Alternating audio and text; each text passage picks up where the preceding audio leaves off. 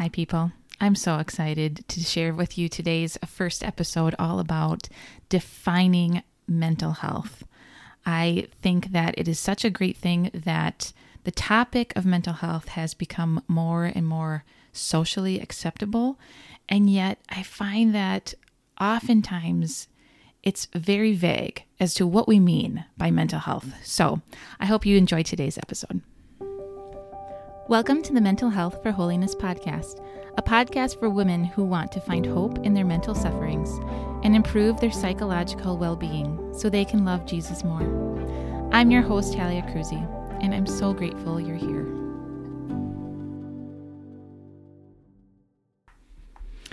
Okay, so when you Google mental health, you will get different versions that say that mental health is an umbrella topic and it consists of emotional, psychological, cognitive, spiritual, social health, it's uh, all it's all encompassing. In other words, it's basically everything that's not physical health. And I think that that's kind of vague. So, when I am talking about mental health personally on this podcast, I am talking about the cognitive psychological part.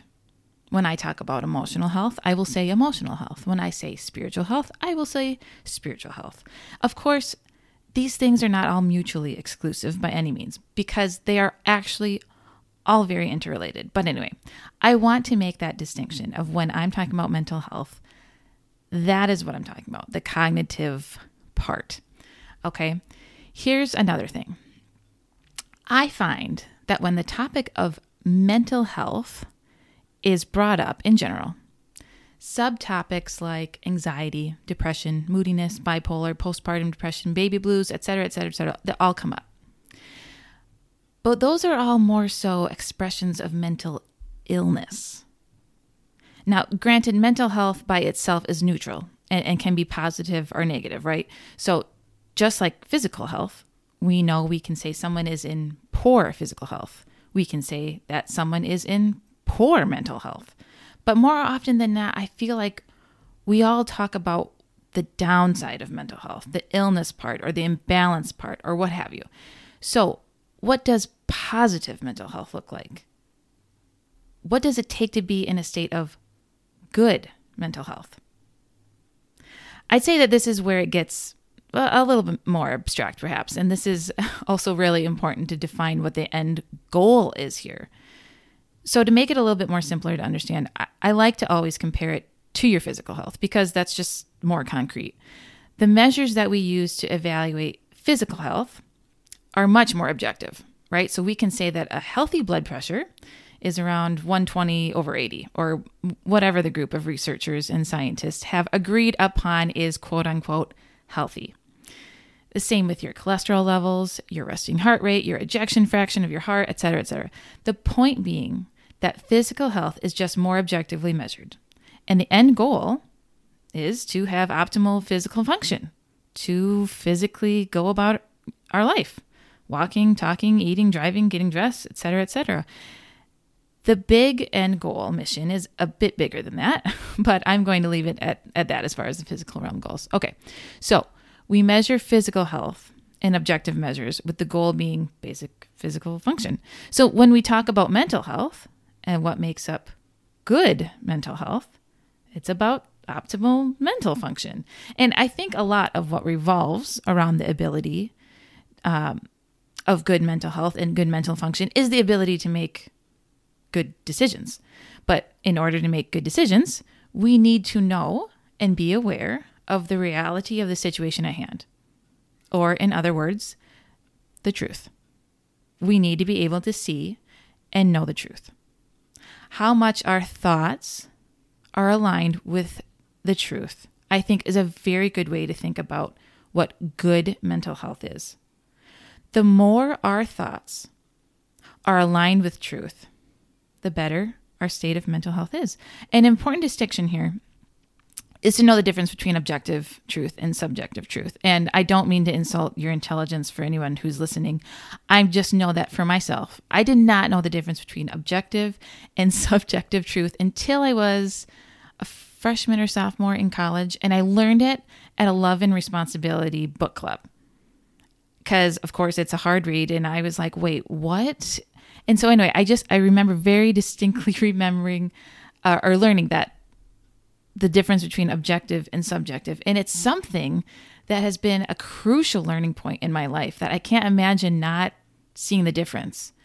And yet you don't know what you don't know, you know? I so anyway, uh so here I'm, I'm just going to define it r- really quick. Um so objective truth is is that a, a truth that is re- true regardless of my f- opinion or my feelings or or what have you. So, for example, like 2 plus 2 is 4.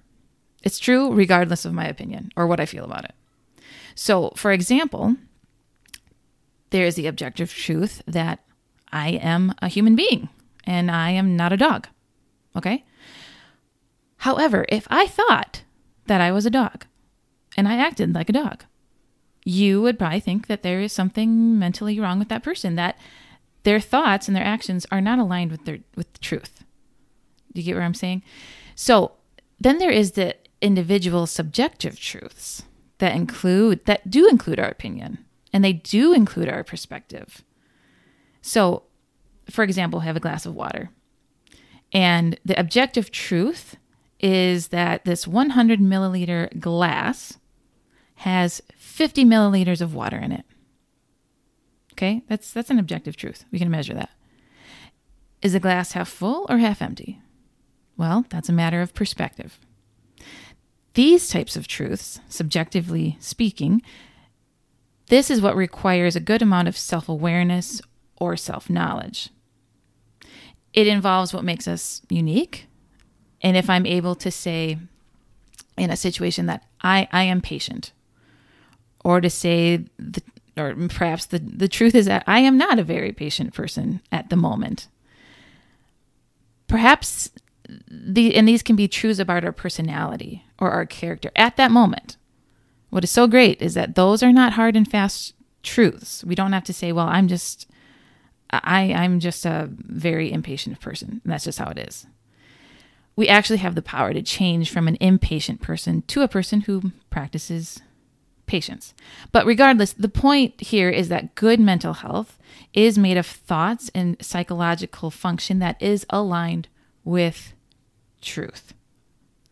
Of course, then the next question is, well, what is truth? And that's that's always where the rub is, right? There is a lot of secular psychology that will say that you are your own God and you are the center of your own universe and you need to fulfill every physical desire that you have and it all needs to be about you and your self actualization or quote unquote self fulfillment whatever it's all about you and your happiness and your fulfillment and you know what?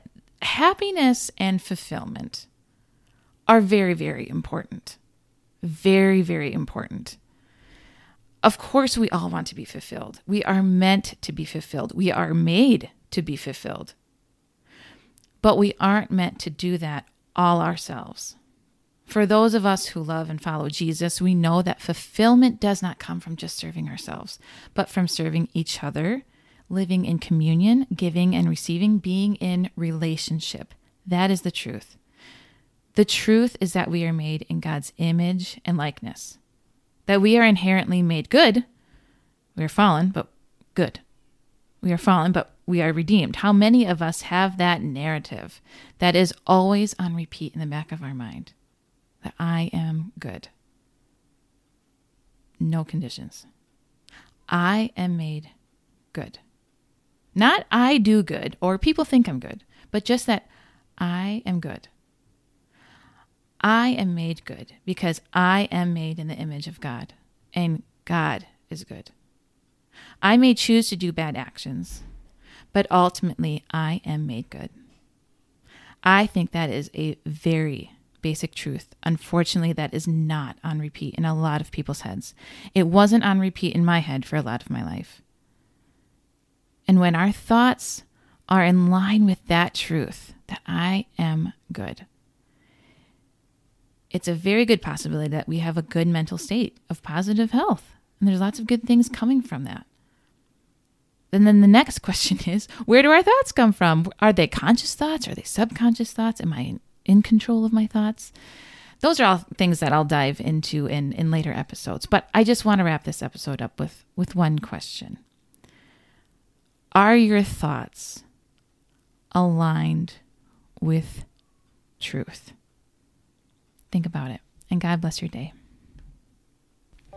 I hope you've enjoyed this episode of Mental Health for Holiness. If you have any comments or suggestions or want access to more resources, you can go to mentalhealthforholiness.com and know that I am praying for you.